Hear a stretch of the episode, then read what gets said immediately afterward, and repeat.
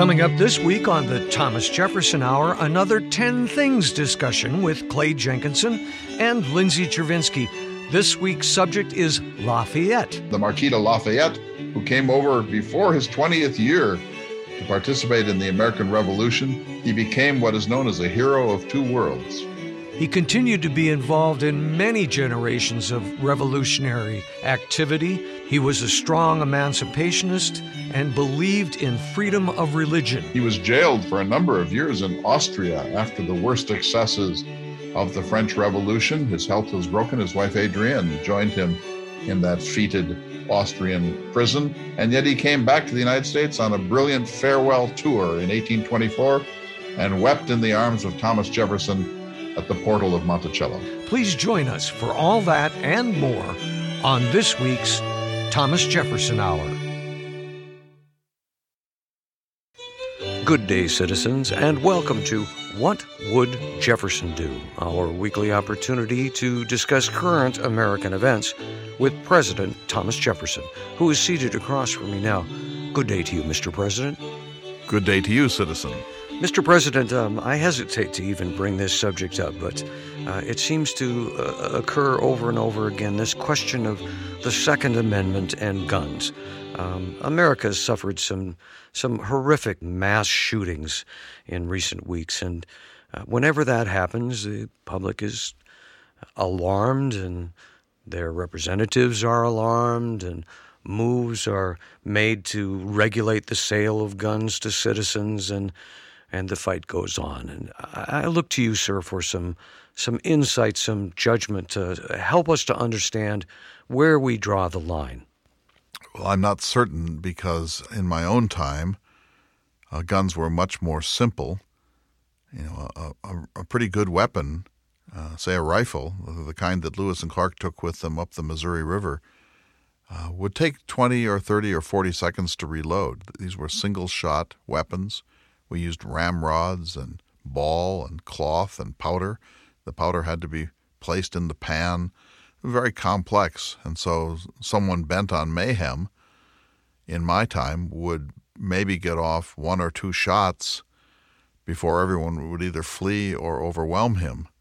And so the difference in technologies is staggering that the best weapons of my time were single shot pistols or rifles, uh, no repeating of any sort.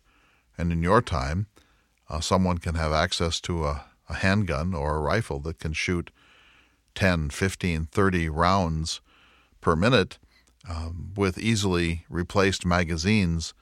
Uh, we're really talking about technological apples and technological uh, oranges here. Uh, the, the Second Amendment was not designed by Mr. Madison to guarantee private gun ownership, although it does.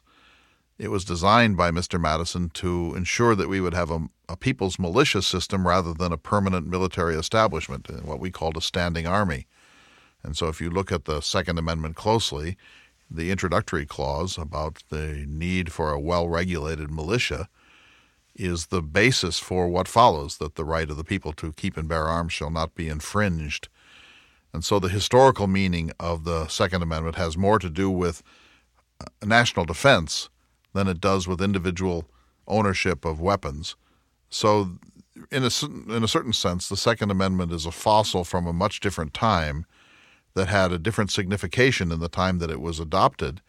And to attempt to make it cover technologies and social circumstances that are so different from the ones of James Madison and the founding generation is probably something of a mistake. That's why I recommended to Mr. Madison in a letter from Paris of 1787 that we tear up the Constitution every 19 or so years. That would allow you to go back and look at certain um, amendments or, or clauses in the Constitution, the, the Establishment Clause of the First Amendment, the Fourth Amendment's um, prohibition on illegal searches and seizures, the the um, amendment that that pertains to um, cruel and unusual punishments and so on, you would in your time be able to go back and clarify some of the contested and problematic and and um, and controversial elements of the Constitution as it was written in 1787 and ratified in 1788 and the Bill of Rights in 1791.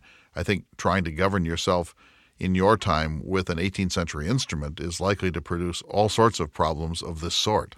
Mr. Jefferson, I think what troubles me the most is the inability of our leaders and our citizens to say, look at this issue from both sides and respond that both sides are right and both sides are wrong, and find a common ground of a desired effect that, that two sides can then build from. We need, we need a leader to take us in that direction, sir.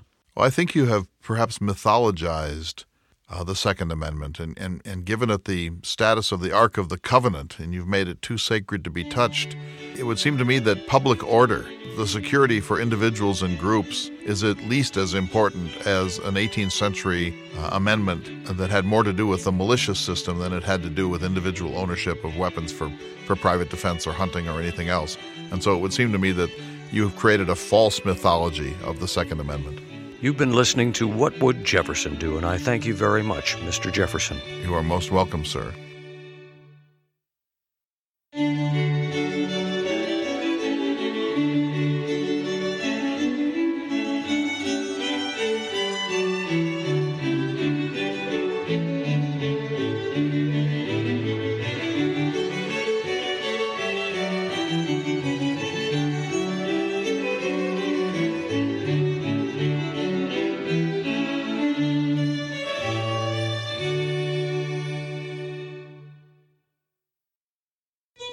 Day, citizens, and welcome to this week's edition of the Thomas Jefferson Hour. I'm your host, David Swenson. I'm so pleased to be joined this week by the creator of the Thomas Jefferson Hour, Mr.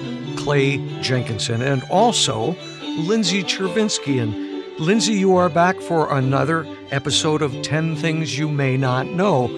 And this week's subject is Lafayette. And he was, he was known in America simply as Lafayette, and I'll leave it to one of the two of you to give his full and rather lengthy name. Before we begin, perhaps the two of you can give us a short biography or explain to our listeners who he was, why he was important, and I'll leave it to the braver of the two of you to try to recite his entire name. I'll do that, and then Lindsay can tell us the real facts. I'll, I'll butcher this, certainly. Marie Joseph Paulise Roche Gilbert de Motier, Marquis de Lafayette. Also known as General Lafayette, which is what he preferred to be known as later in life because he felt that it was more egalitarian. The Marquis de Lafayette, or General Lafayette, was born on September 6, 1757, and died on May 20th, 1834.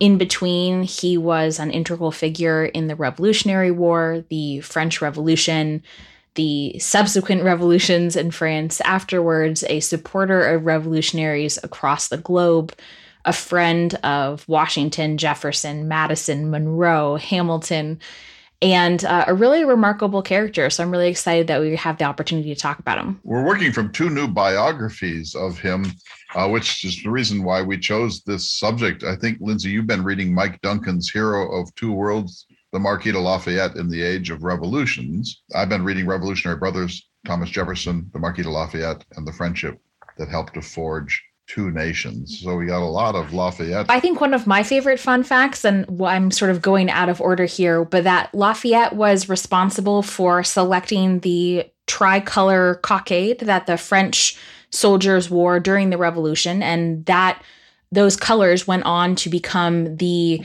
uniforms of the the French soldiers and then of course are still the colors in the French flag today. So I like when you can really tangibly see someone's thumbprint on history. Lafayette's one of those characters not unlike George Washington in a lot of ways that for all intents and purposes he should have been a historical nobody. He should have been a footnote, but because of the intervention of fate or providence or whatever term you want to use and through unfortunately a series of really tragic deaths, he becomes an orphan basically on both sides and the heir to the wealth and nobility and estates on both sides, which is why he's such an unusual person in the French nobility and why he does have this tremendous wealth when he's just a young child.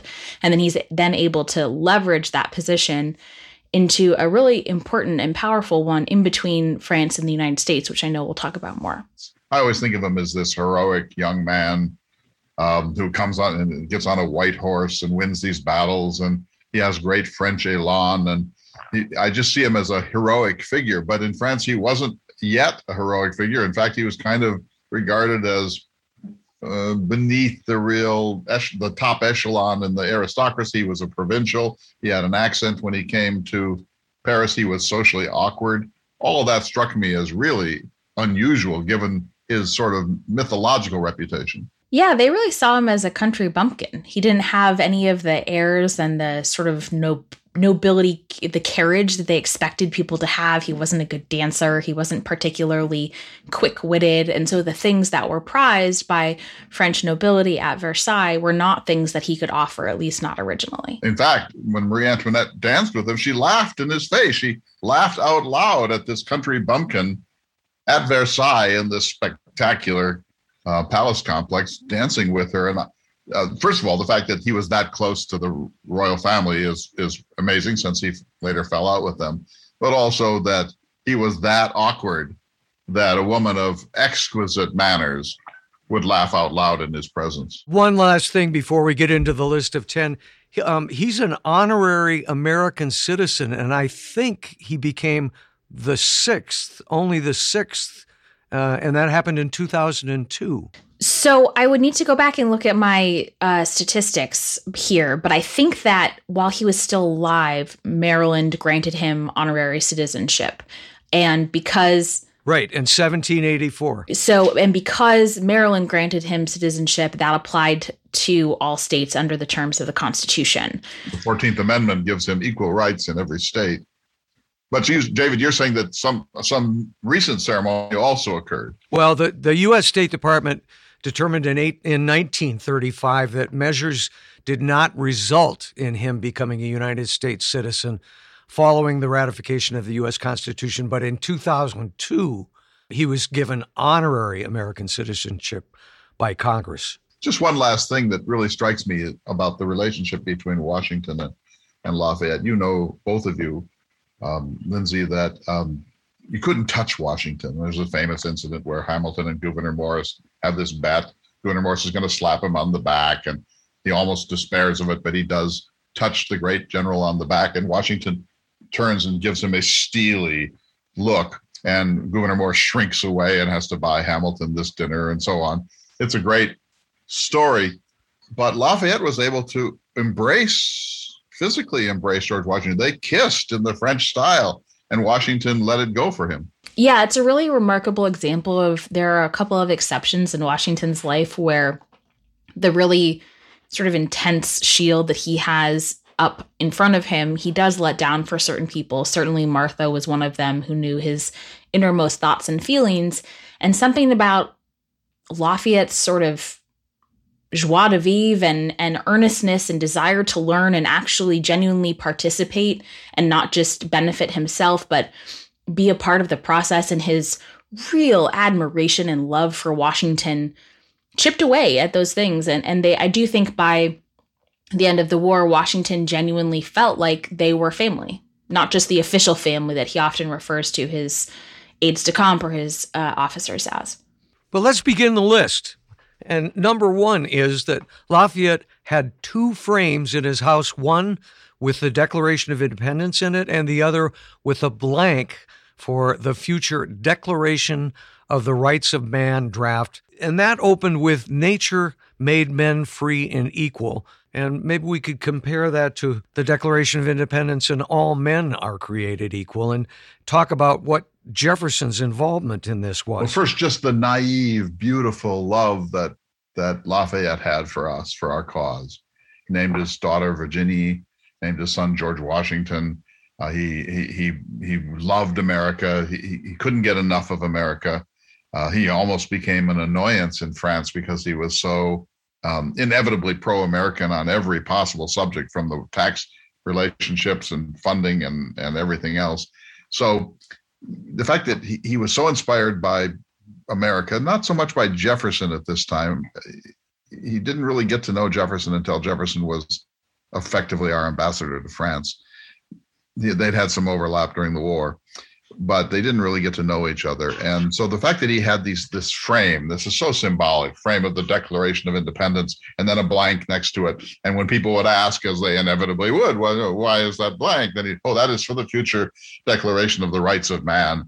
And that's there's something so beautifully innocent about that, Lindsay, that I just find it endearing, even though it's just just this side of corny, right? Oh, it is a little bit corny. I think Lafayette embodies corniness uh, to to a great deal. He, well, he just had such sometimes naive passion and overwhelming optimism. That was one of the things about reading this biography. When I look at the you know expanse of his life, there were so many times that I personally would have been like, "Well, I give up. I'm going to go home now." And he just never gave up. He just kept believing that liberty and equality were right around the corner. That reform could be possible and would be possible, and the next generation would make it happen. And he never really lost that optimism and that sense of faith. But you say, you know, how easily discouraged he could have become. You read the account of his arrival in South Carolina. They had to sneak in because there were British ships in the in the in the in the bay. Then he had to essentially walk to Philadelphia, you know, 700 miles through a place where there were no roads, there were no inns. Uh, they're being treated kind of shabbily along the way. No one is quite sure what he and his cohort are up to. And apparently, and I, you can clarify this for us, Lindsay, but apparently by now, Washington and the and the American establishment were being inundated with French people who were pompous and expected to be paid and wanted commands and wanted dignity and wanted ceremonies in their honor. And we were getting really tired of these kind of expensive, haughty French amateurs. And suddenly along comes Lafayette, who does not like that at all. But when he first got to Philadelphia, he was mistreated by several people, John Hancock and then Robert Morris, before finally George Washington met him and sensed something different. I mean, don't you find that amazing in itself? I do. I mean, the first couple of weeks, the first couple of months, he was treated abysmally. He was treated incredibly rudely. Really, not not even just in the scope of the story. I mean, the way that he was treated, no American really should have treated a visitor at that point by the standards of decorum of the day. And yet, because of the condescension that French officers had come to Philadelphia with and had sort of deigned to provide their services and expected to be treated as these saviors, Congress and Washington were really frustrated and tired by these people who had nothing to offer. And so when Lafayette came and said that he just wanted to learn, he just wanted to serve, he would pay his own way, he didn't need to have a salary, that was really a surprise and definitely, you know, changed their minds, but put him also on the right foot with Washington. So David, he gets to Philadelphia and he eventually meets Washington, and, and he's almost immediately taken to observe troop movements and so on. And Washington and others sort of turn to him and say, "Well, do you have thoughts? And Lafayette said, No, no, I came to listen and I came to learn. And that sentence uh, appears in all the biographies because apparently that was such a surprise to the American um, military leaders because they had been treated with such European condescension by these others who had come here. And so here was somebody who humbled himself. I mean, a, a genuine, extremely wealthy European aristocrat with with military training and enormous ambition humbles himself in the face of this ragtag army. I mean, uh, if you could observe that army, you had a right to feel condescending if you're a European officer. That's the mark of one smart 20 year old, I think. We need to take a short break. When we return, we'll get into this list of 10 things about Lafayette. We'll be back in just a moment. You're listening to The Thomas Jefferson Hour.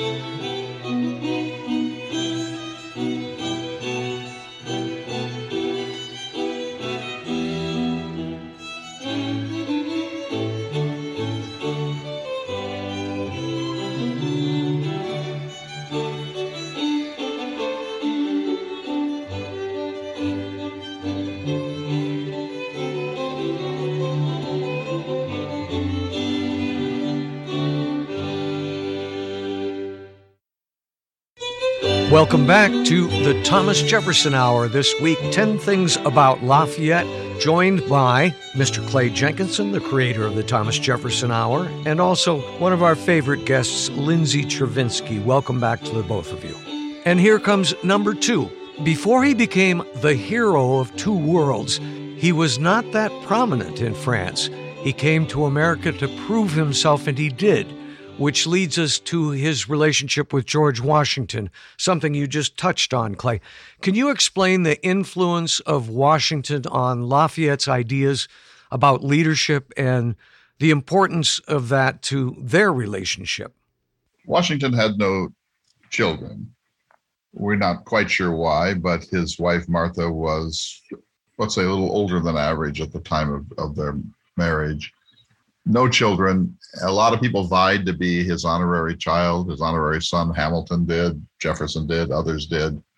Everyone wanted to be close to this person who was already iconic even in his lifetime. He didn't let them in. He let Hamilton in more than Jefferson, but he didn't really even let Hamilton in.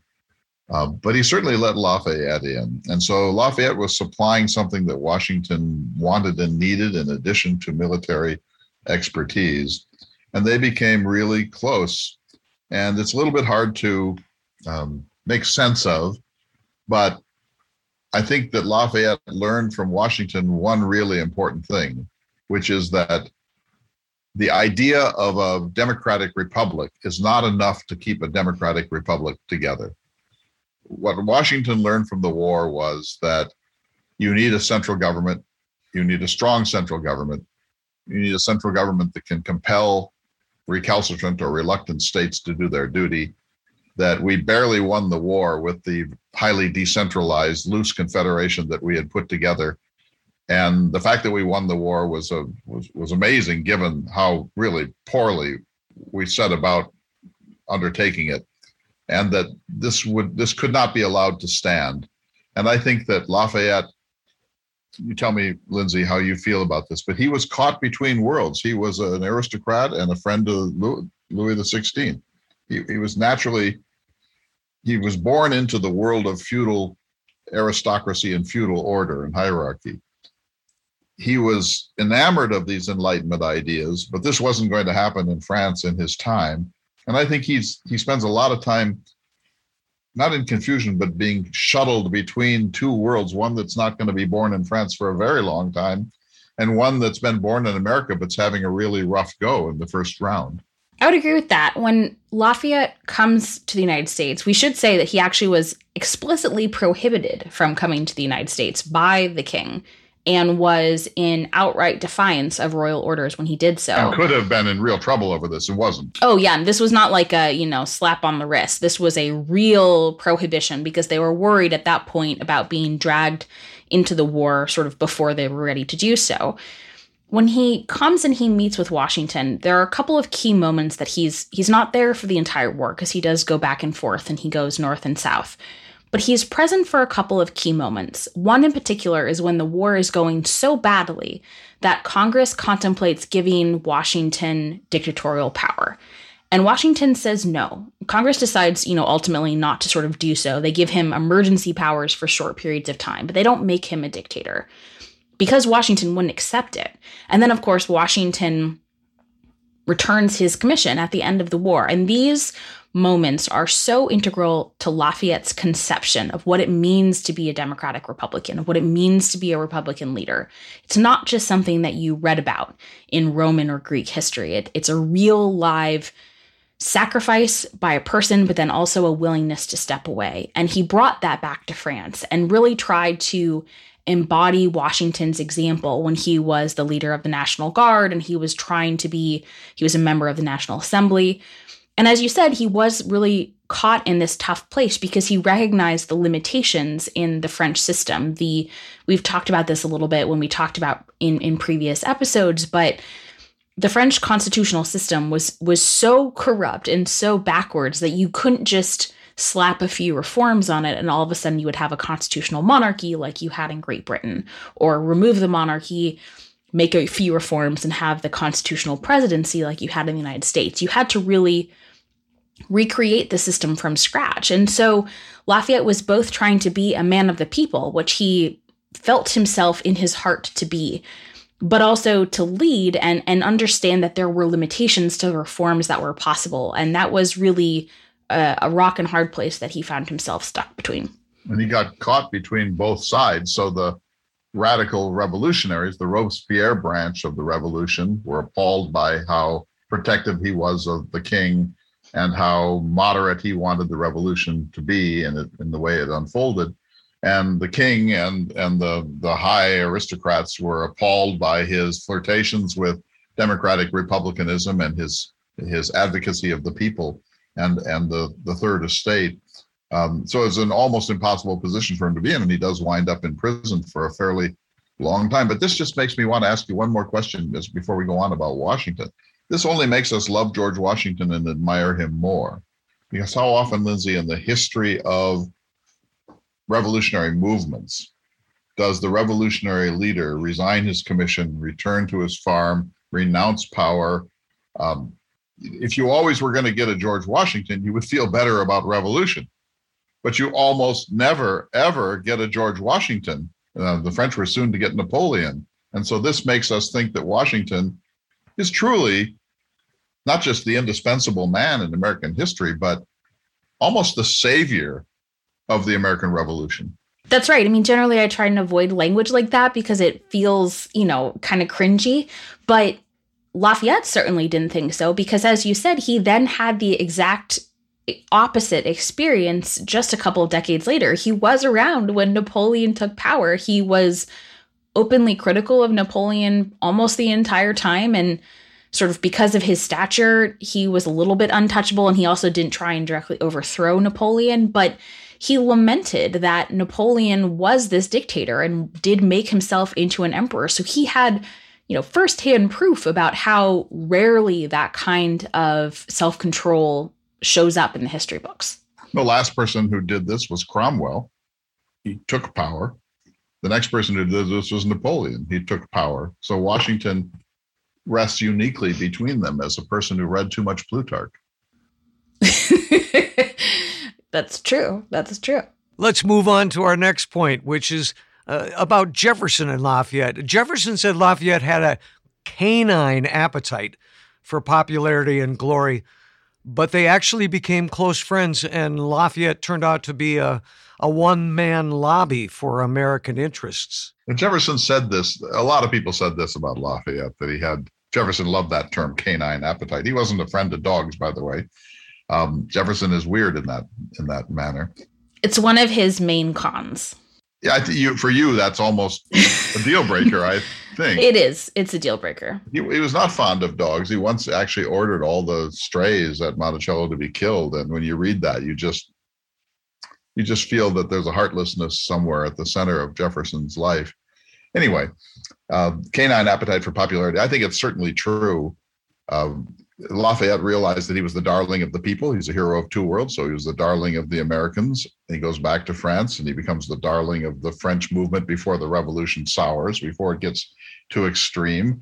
And he does a lot of sort of standing up and holding forth and being always visible and make sure that he has the right pose, and there's something about that that that slightly um, turned Jefferson off. And yeah, I mean Lafayette was incredibly colorful. He was really good at that sort of dramatic moment, which I do wonder if perhaps some of Jefferson's dislike of that was a recognition that he was not capable necessarily of capturing the public attention in that particular way. But there's no doubt that Lafayette had a, a, keen sense of his own ambition, wanted it to have military glory, sometimes made choices that were not the most advantageous, especially on the battlefield in in search of that military glory. And he did remain a, you know, a fan of the American cause really until the end. I was thinking about the second half of David's question. Towards the end of his life, he's offered the opportunity to go be the French minister to the United States. And he's offered the opportunity, Jefferson offers him the opportunity to become the governor of Louisiana. And he turns down both opportunities because he feels that he can't properly be a French minister because he loves Americans so much and he loves the United States so much. And so he's not going to be able to represent national interests in the way that the country deserves because he's always going to see the other side of the argument. You know, it blew my mind to see that he that Jefferson offered him the governorship of Louisiana. Um, what a strange! I don't think that that necessarily would have been approved by the Congress of the United States, but but he offered it to Meriwether Lewis, who took it and failed uh, in a way that cost him his life. He offered it to Monroe, who said no. He's searching around for anybody who will go out and govern that ungovernable Western territory. But imagine, I mean, historians are not fond of what if history, but imagine if Lafayette had wound up as the governor of Louisiana, how the history of this country might have been different. But but back to, to the question of Jefferson Lafayette, David. Jefferson does not use figurative language very much. He's very straight and lucid, uh, writes very transparent prose. But he later said of Lafayette that in France, when he was there for those five years, he said, I only held the nail. Lafayette drove it home.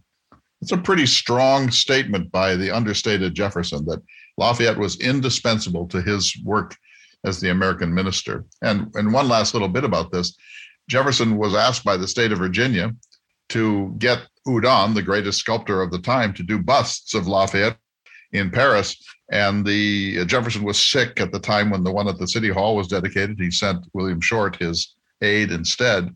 But that was later destroyed uh, during the Reign of Terror. Uh, the, the Paris version of, of that, the, the one in the United States still exists. Uh, so Jefferson has a funny relationship with Lafayette. I, I, I do think, Lindsay, you're right that Jefferson didn't have the gene of the man on horseback. I don't think he envied it very much, but he must have realized how effective that gene can be if you have it.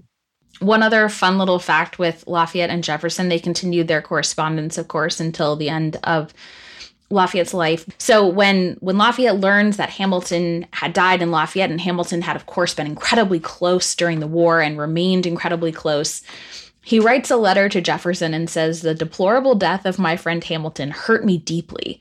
I am sure that regardless of the differences between your two parties, you always admired him and feel his loss as deeply as I do. Needless to say, when I read that, I actually chortled out loud because um, Jefferson felt no such feelings. In fact, we have very little from Jefferson on the death of Hamilton. He writes a letter to his daughter Martha later that summer, and, and it's about crops and things he wants her to do back at Monticello and minor things that are going on, his, pet mockingbird, and so on. Then he says, among notable recent events, the death of Colonel Hamilton. And that's it. I mean, he's, you'd think he would be like high fiving Madison or throwing a party. He very well may have been. He may have. We just don't know, right? We do know, however, though, when compiling his documents later, even, you know, 10 years after Hamilton's death, he had no problem um, disparaging Hamilton and criticizing him. So clearly those, you know, feelings didn't die too too quickly. Well, he was just quoting the truth in the honest Let's talk about a couple of dinners. Lafayette's visit to Monticello in 1824, and then also the dinner Jefferson hosted for the moderate revolutionaries at his hotel in Paris. So it's getting late in the game. Jefferson's has applied for leave of absence to come back to the U.S. briefly. He says he's going to go back to Paris.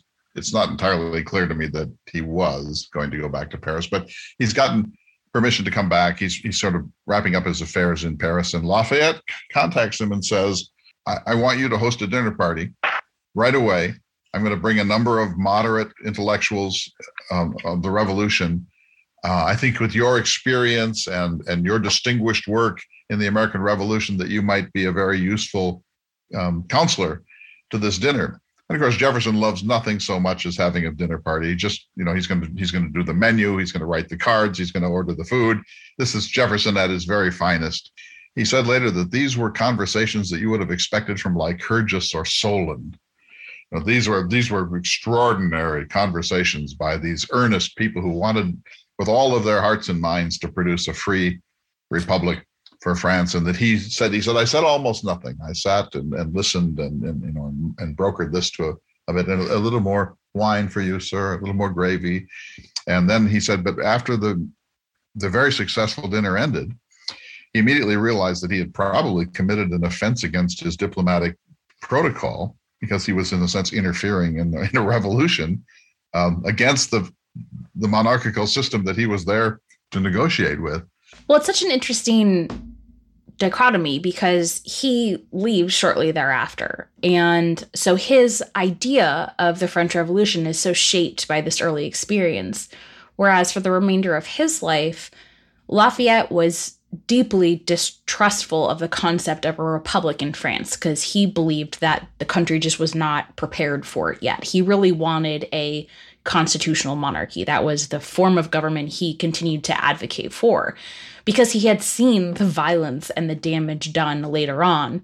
So you have these two revolutionaries who started off with relatively similar moderate positions and then they diverge on their perspective about the French Revolution because of their experiences afterwards.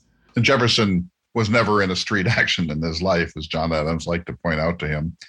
Uh, Lafayette was.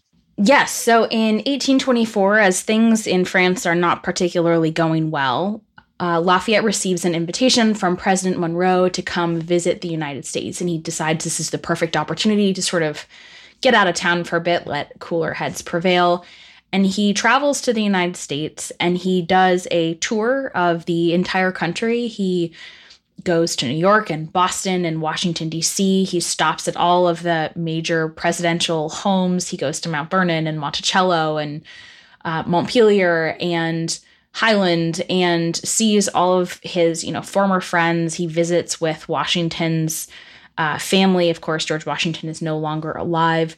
What is remarkable about this trip is it comes in the very middle of a very contentious presidential election. In 1824, it was the end of the quote era of good feelings, and John Quincy Adams and Andrew Jackson and Henry Clay and uh, you know several other candidates are duking it out to see who's going to become James Monroe's successor, most of which uh, are actually in his cabinet. So uh, it's an interesting cabinet experience.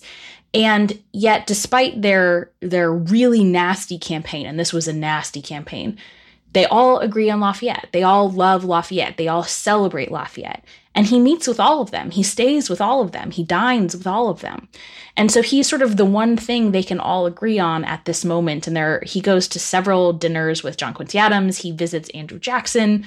Um, and then, of course, he does uh, go see Thomas Jefferson twice um, and visits him twice. And the dinners are really remarkable because at this point in his career, I know we're going to talk a little bit more about slavery and abolition in a moment, but at this point, he's a pretty committed abolitionist and yet goes and stays at Monticello. His food is prepared by enslaved individuals, his clothing is cared for by enslaved individuals. And um, he there's some i think some disagreement about whether or not he necessarily talks to jefferson while he's there at this moment about this issue. Um, but needless to say their second visit is particularly heartwarming because they both know it's the last time. They both know that they're not going to see each other again. And that is a powerful image to conjure up. Um, lafayette must be I mean, I'd love to have his diary from this. I mean, it must have been interesting to watch this old patriarch but but just to, to sort of anticipate what we're going to talk about in the third section of this program, David, uh, Lafayette is a strong emancipationist, at least at some points in his life.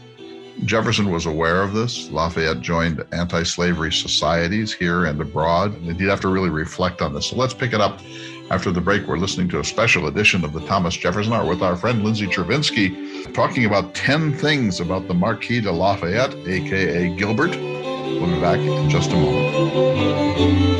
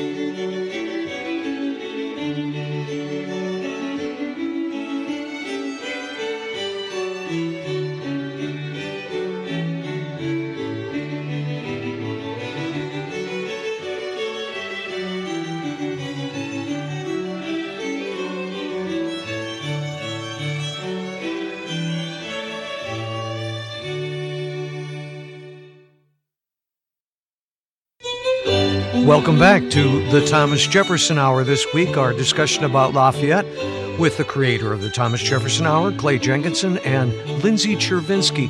So, in our discussion so far, we've sort of established that Lafayette came to America due to his beliefs, uh, his belief in the American cause, his belief in freedom for religion, and also he was a serious emancipationist. Lafayette is another example. We've touched on a few over the last several programs of people who are committed ideologically, but sometimes find the circumstances of life in the 18th and early 19th century to be beyond their control or beyond their ability to withstand.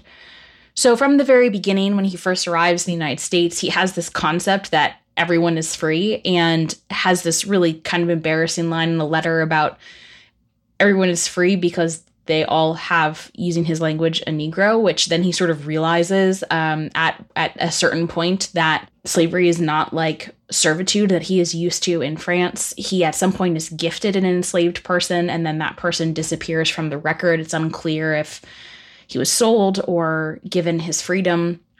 But by the time Lafayette comes back in 1824, he's gone through a series of evolutions such that he is ideologically very opposed to slavery. On his on his tour, he has a couple of friends with him who are even more outspoken about this. Two young women who um, try to create societies that are sort of you know utopian societies. He visits schools for free African American children. He visits with well known free black men, and so he's not subtle about his wishes and his desires on this trip. And yes, there's no way that Jefferson could have ignored these messages that were, you know, very commonly discussed to the point actually where uh, Nellie Custis, one of George Washington's heirs, sort of ices out Lafayette's friends because she feels that they're inappropriately anti slavery.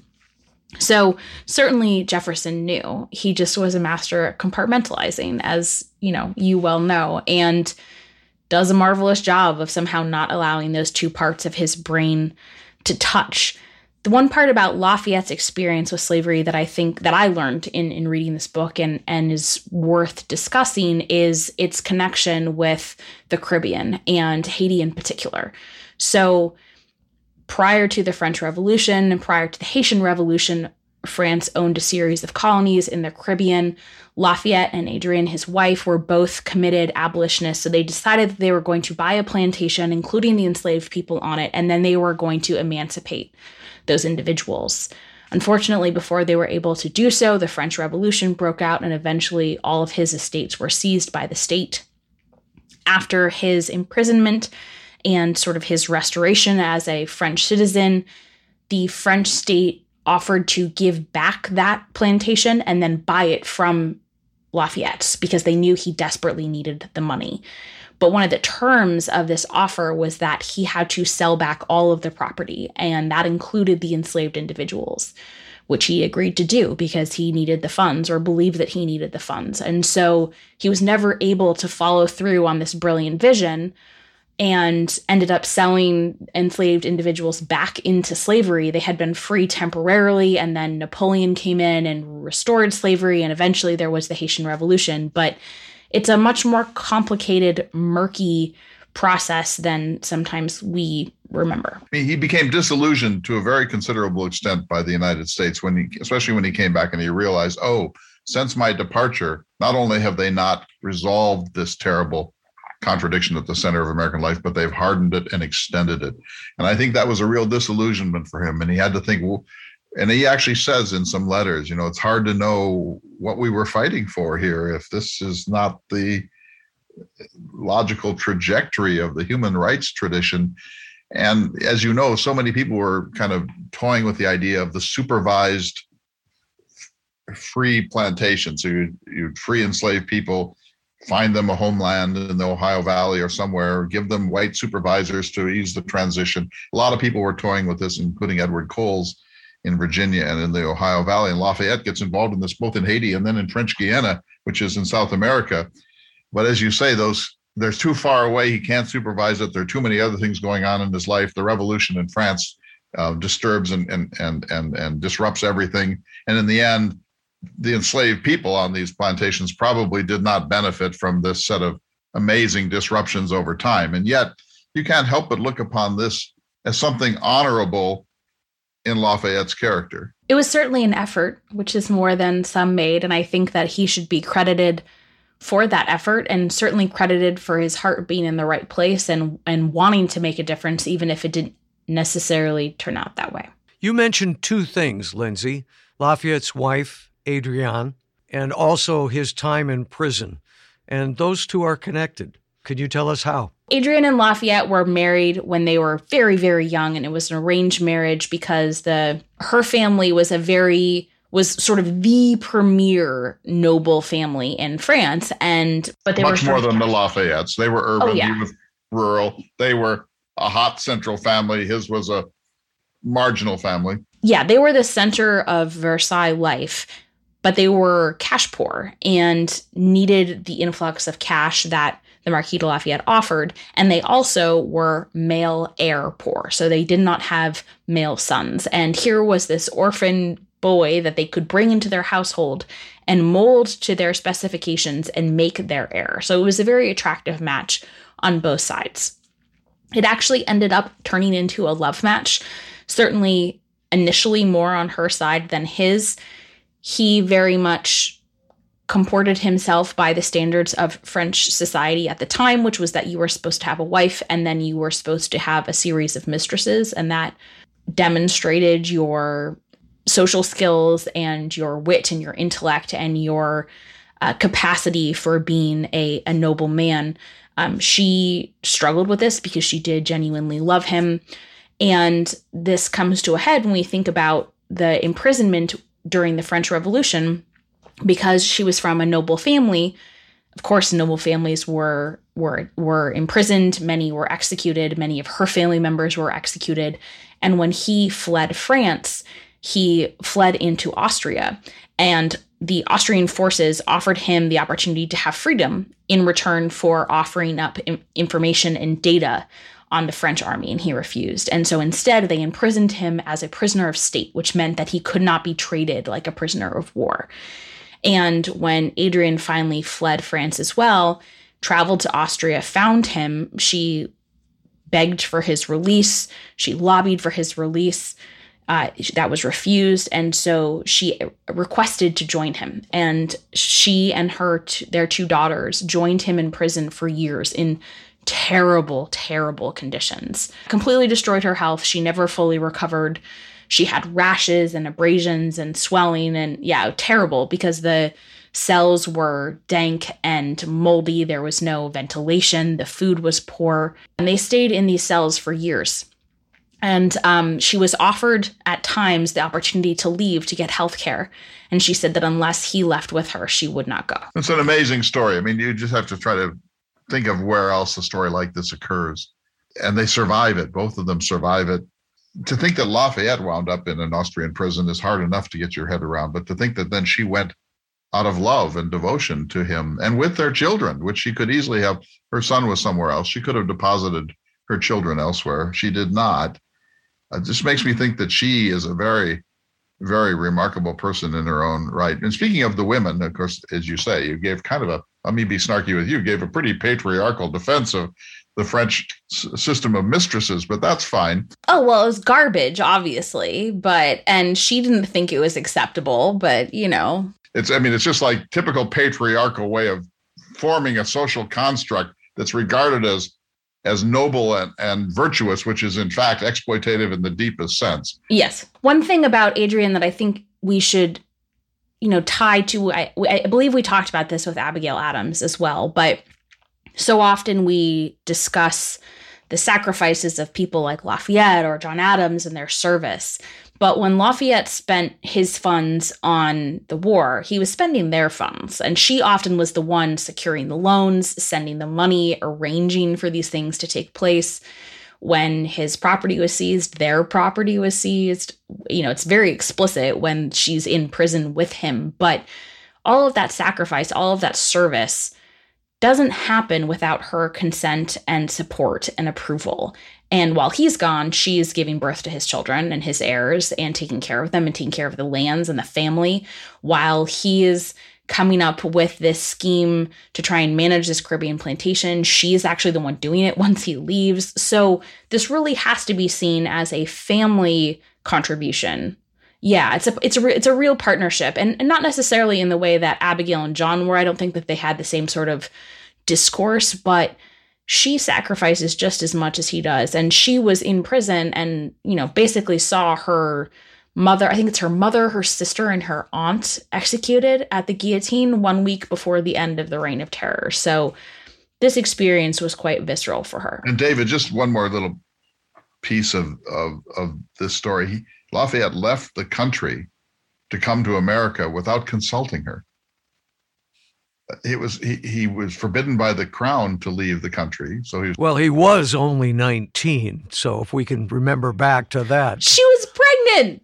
she's pregnant. She gives birth while he's gone. He comes back in the mid-war. No one ever expects really to see him again. Um, and now he's a father, but he left the country. He did say goodbye, but he left without consulting her. Uh, that had to be a bad moment for that marriage. Yeah, I would think so. So we'll call this number 10. Lafayette died at the age of 76 in Paris and had a request he was known as the hero of two worlds, and he requested to be buried in both American and French soil. And his son covered his coffin with dirt they had taken from Bunker Hill. Well, you can't really make this story up. This is why I think history is sometimes even more fascinating than fiction because when Lafayette was on his trip in the United States in 1824, he was initially only planning to go for four or five months. He ended up staying for over a year because he wanted to be there for the commemoration, the celebration of the Battle of Bunker Hill. So he was there to lay this cornerstone of this monument, and he brought back a bag of dirt with him so that he would have it with him, knowing he was towards the end of his life. But I want to add one more element to this. So, in addition to he was buried, he was buried next to Adrienne in the cemetery, the dirt was laid over his grave over a hundred year, hundred years, roughly a hundred years later, um, in the middle of World War One, when American forces made their way to Paris, the generals went and visited Lafayette's tomb and said, "Lafayette, we are here." To say that they have come back to pay the debt to the French that they had paid in the American Revolution. You can't make that up. It's just like, of course, it uh, goes way over the borderline of cliche, but it's so fantastic. It's such a great story. This is a corny one you you approve of. I love it. So that a little, he's a little pose here. Alexander the Great he had a casket in which he had a copy of the Iliad that he used as a pillow. There is a heroic thing going on here, but it's beautiful. And to think that, again, to the naive loveliness of the character of Lafayette, that he wanted to be buried with a handful of soil from Bunker Hill. He lingered, as you said, Lindsay, because it was the 50th anniversary of Bunker Hill. So he goes to that ceremony. And he, I don't know if he did it himself, but he has someone get a bushel of earth that he then ships back with him when he finally goes back to Europe. I mean, if ever we had a friend in France, that friend was the Marquis de Lafayette. He got the title Hero of Two Worlds sort of indirectly from Voltaire. It's not exactly what Voltaire said, but it was along those lines. As we come to the close of this discussion, I want, if you would, to uh, get you to tell us the title of the biographies that you've referred to, to make sure listeners get those. And then, please, if there's something that we have missed in this discussion that you think should be added, now's your time. Sure. Well, I the book that I read was Hero of Two Worlds by Mike Duncan. I think its biggest strength is its focus on Lafayette's role and his life after the American Revolution. I learned a great deal. It is very accessible for a public audience who isn't necessarily a historian audience. So um, it should be a, a, a good and easy read. The historian Gilbert Chinard I'm sure you're familiar with, wrote in 1936 that Lafayette became a legendary figure and a symbol so early in his life, and successive generations have so willingly accepted the myth that any attempt to deprive the young hero of his Republican halo will probably be considered as little short of sacrilegious. So uh, maybe not everybody had this good of a feeling about him. I read both books. Uh, the one Lindsay mentions by Mike Duncan, Hero of Two Worlds, The Marquis de Lafayette and the Age of Revolution. And then uh, Tom Chaffin's book, revolutionary, just out revolutionary brothers, Thomas Jefferson, the Marquis de Lafayette, and the friendship that helped forge two nations. I hate those subtitles, Lindsay. The something something and the something something that saved Scotland, the something something and the something something that changed the world. Every every um, popular publisher now uses that trope. Uh, I actually liked Revolutionary Brothers more than I liked Hero of Two Worlds. Although the problem with Revolutionary Brothers is that Jefferson is less interesting than Lafayette, and you know, and, and so the, he has, kind of has to catch you up on Jefferson from time to time. But it's really a great chapter on Jefferson's uh, behavior during the pre uh, invasions of Virginia in 1781. And uh, Lafayette, that's where Lafayette really felt deep sympathy for Jefferson because he, he realized rightly that whatever Jefferson didn't have of the right stuff, he was doing everything in his power to hold Virginia together during a very, very, very difficult time. And then Lafayette winds up at Yorktown with Hamilton, and it all works out. And Jefferson and the world turned upside down. The world was turned upside down. I congratulate the two of you on another fine 10 things you maybe didn't know about this historical figure. And I must tell you, Lindsay, we have received so many comments via the thomasjeffersonhour.com website uh, about these these series of conversations that you and Clay have had, um, and and they are all glowing. Uh, do either of you have any idea about uh, the next subject? Well, I was going to put three possibilities to Lindsay, and you might recommend Ooh, something fun. different. I like multiple choice questions. Multiple choice, yes. So Patrick Henry, I've become fascinated by recently, having interviewed John Ragosta. Uh, James Monroe, uh, the le- the least of the three um, triumvirate from Virginia, uh, or George III. There's this spectacular and gigantic new biography of George III. But we need a lot of women in this thing too, and it's harder to find women of this era who have enough prominence in the revolutionary period. Uh, singing a Mary Wollstonecraft we could do at some point. Mercy Otis Warren is worth doing, especially for her long quarrel with John Adams after the war. But um, what, what's your thought? I would add another woman to the queue. We could do Dolley Madison. Um, that would be another option. Um, let's do. Hmm. Well, I'm sorry, but we are out of time for this week. We're, we're going to need to say goodbyes. I'll leave. I'll leave the two of you to discuss this off mic. But uh, Gouverneur Morris, we've got to do Gouverneur Morris. We do have to do Gouverneur Morris at some point.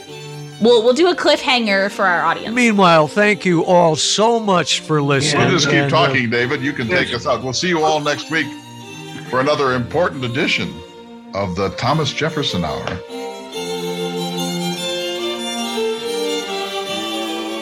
The Thomas Jefferson Hour is brought to you each week by Dakota Sky Education. The program is distributed nationally by Prairie Public. President Thomas Jefferson lived from 1743 to 1826, and this program presents his views. President Jefferson is portrayed by the award winning humanities scholar and author Clay S. Jenkinson. To obtain a copy of this or any show for a $12 donation, please call 701 575 0727. This program is also available online at jeffersonhour.com and on Apple Podcasts. If you'd like to correspond with President Jefferson or submit a question for him to answer on the program, please visit the website at jeffersonhour.com. The Thomas Jefferson Hour is produced at Makoche Recording Studios in Bismarck, North Dakota. Bach Cello Suite Number 3 in C Major by Stephen Swinford. Thank you for listening. Please tune in again next week for another thought provoking, historically accurate program through the eyes of Thomas Jefferson.